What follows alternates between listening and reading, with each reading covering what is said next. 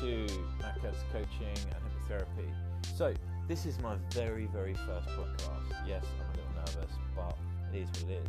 So, these podcasts are going to be basically about thoughts of just a coach's coach's thoughts and a hypnotherapist's thoughts.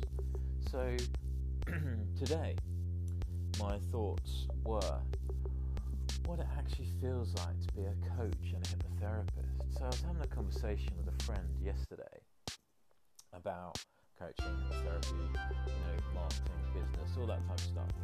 And everybody seems to think, or a lot of people seem to think that a coach or a hypnotherapist has their life absolutely nailed, that everything is perfect, that they never get sad moments, they never get angry, they never get, you know, they never contemplate or that their life is perfect and they never have any any problems or challenges in their life.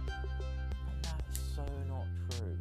There are so many challenging times in you know, I can only talk from my experience, but talking to other coaches and, and therapists and stuff, everybody has challenges in their life.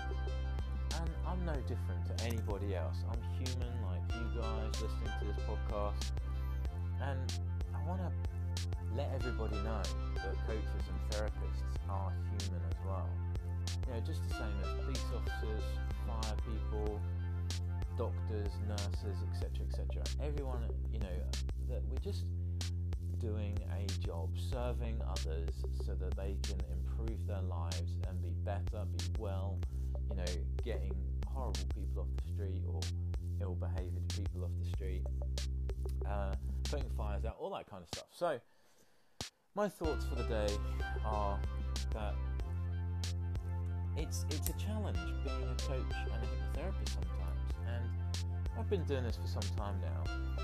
And some days I, you know, some days are better than others. Some days I think to myself, you know, I'm like this world-class football player, like Ronaldo or something like that, and all I'm doing is sitting on the bench, and all I want to do is get up and play football get up and play football. And the, the clients that I get or the clients that I want are out there. And whether it's to do marketing, advertising, whatever it is, um, sales, things like that, it's, you know, the business isn't where I want it to be. So when I sit here and contemplate, reflect, journal, podcast, meditate, whatever I do, uh, go for a walk, you know, however it pans out, I think to myself of, of five different ways that I can serve people, how I can get my name out there, how people can can you know be in my life and I can be in their lives and stuff. Because I have so much knowledge about therapy and coaching and you know I've done NLP courses, CBT courses, advanced hypnotherapy so that I can instruct it as well, um, hypnotherapy shows, all kinds of different things.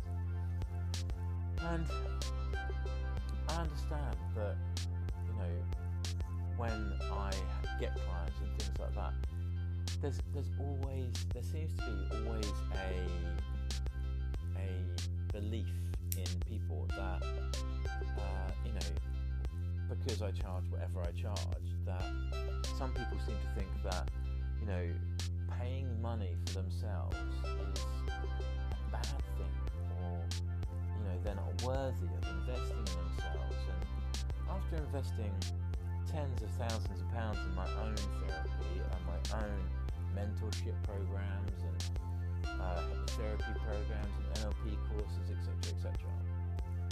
You know, there's so much that I know about how to help people. And I get frustrated because I'm not getting the people that I want to help. People aren't coming to me for the help. Well, they are, but they say things like too expensive and all that sort of stuff. And that's all well and good.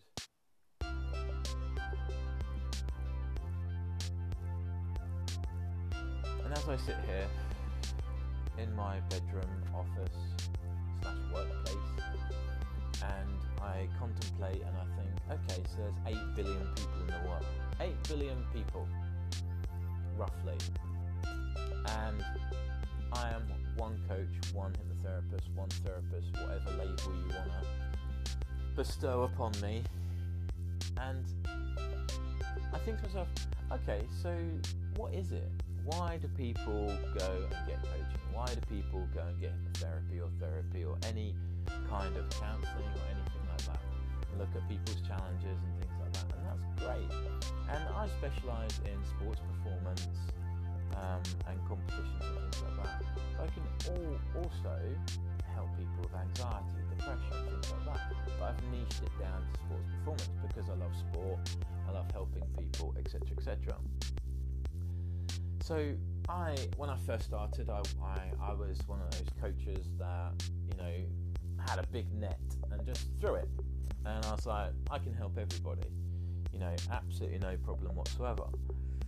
And then I niched it down into sports performance because it's that age old saying about the eagle going after two rabbits and not catching either of them because it's not focused on one area. So now I focus on one area of my life, one part, one niche. There's a part of me which is like, yeah, but what about everybody else that I can help? What about all the people that have depression and mental health challenges in their life, especially men? Because I've had severe mental health challenges in my life and I've been through depression, anxiety, I've, I've been through loads of different things in my life. Um, a brief part of my history, and I will keep it brief because I don't want to depress you guys. Um, so, you know, I had my building company that went bankrupt, and then I was homeless for a little while. And then at the age of 23, I, you know, sorted out everything I needed to kill myself and decided. And then basically, the story is that I had a phone call from my brother. Uh, he asked me if I was okay. Something clicked in my mind, in my brain to say, this is not your time. This is, you know, you need to serve people and help people. So this is what you're going to do. This is what the universe has in store for you. It's not your time yet. So after that, I researched. So obviously I went to the doctors, got tablets, researched, you know, counselling all that sort of stuff. Went to see a counsellor, um, and that wasn't so good for me. Um, but you know, it is what it is. And then I was like, there must be a better way. There must be a quicker way to find a solution to all this. Then that's when I discovered NLP and hypnotherapy and decided to become a practitioner in said field. So that's what I did, and it changed my life completely. It changed my mindset. It changed everything. And going through hypnotherapy myself and things like that, things it changes, you know, you, you can you can change things in hypnotherapy instantly.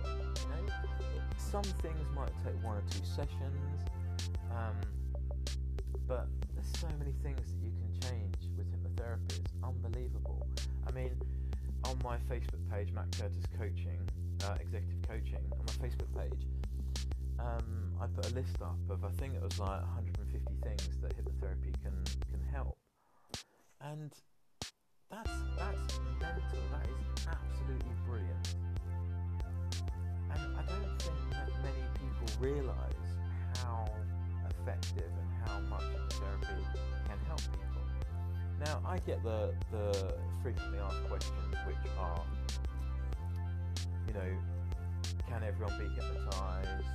Um, will it work for me? How many sessions will it take? Uh, you know, is it mind control? Am I in control of it? All that sort of stuff. And the answer to those questions is yes, you're 100% in control all the time. Absolutely. You're conscious all the time as well. So it's no different to imagine that you're standing in a lift watching the numbers go down, you're just staring. Or you're really engrossed into a TV series or film and your partner or somebody's talking to you, and then when the film stops, they ask you questions about what they've just said, and you haven't heard a single word of it because you're totally engrossed. That's just a state of trance. When you're driving your car home or somewhere familiar and you're like, I don't remember driving, that's you being in your unconscious mind. So hypnosis is exactly the same.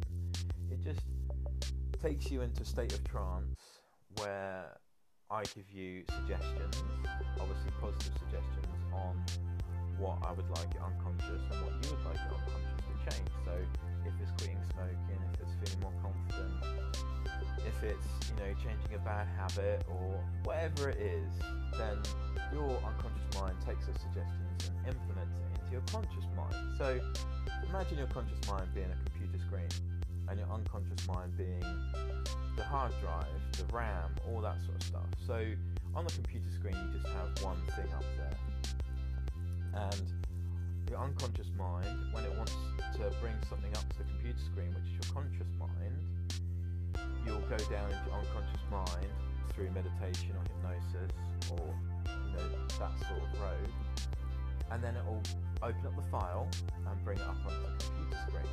So now you're consciously aware of it. So that's how hypnosis works.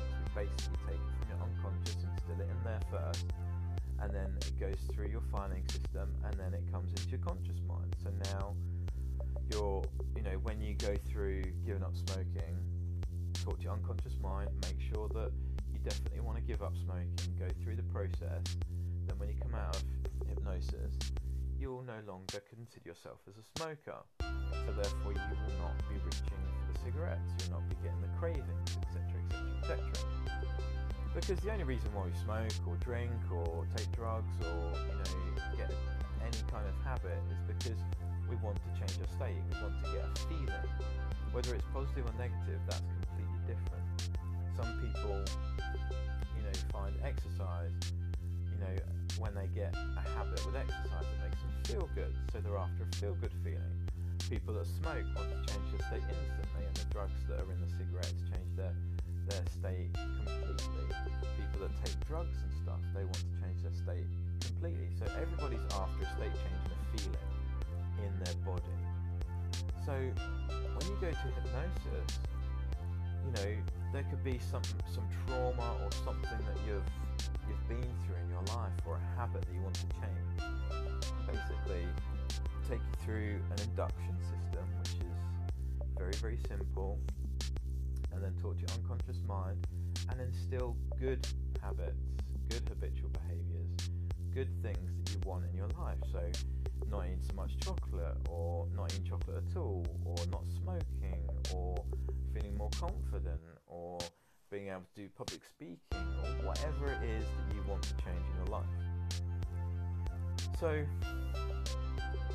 that's basically how it works and what I do. So I just thought I'd share my thought of the day about me being a therapist and a coach, how I can help you guys. If you're interested in coming on board with me, then please contact me on my Facebook page, Matt Curtis Executive Coaching. Send me a message and let's have a talk. There's no obligation or anything like that. It doesn't matter where you are in the world. I can do hypnotherapy online do coaching online, it absolutely doesn't matter. So if you want to take massive action and change, it's a great Christmas present, it's a great New Year's resolution, and you can actually take massive action. And the beauty of hypnotherapy is you don't really have to do anything other than invest in yourself and be open to the suggestions that you want to change. And it's as simple as that. There's no hours and hours and hours and hours and hours doing it. And it's just the most beautiful, tranquil experience that you'll go through. So, message me at Matt Curtis Coaching and take massive action. And I'll see you next week.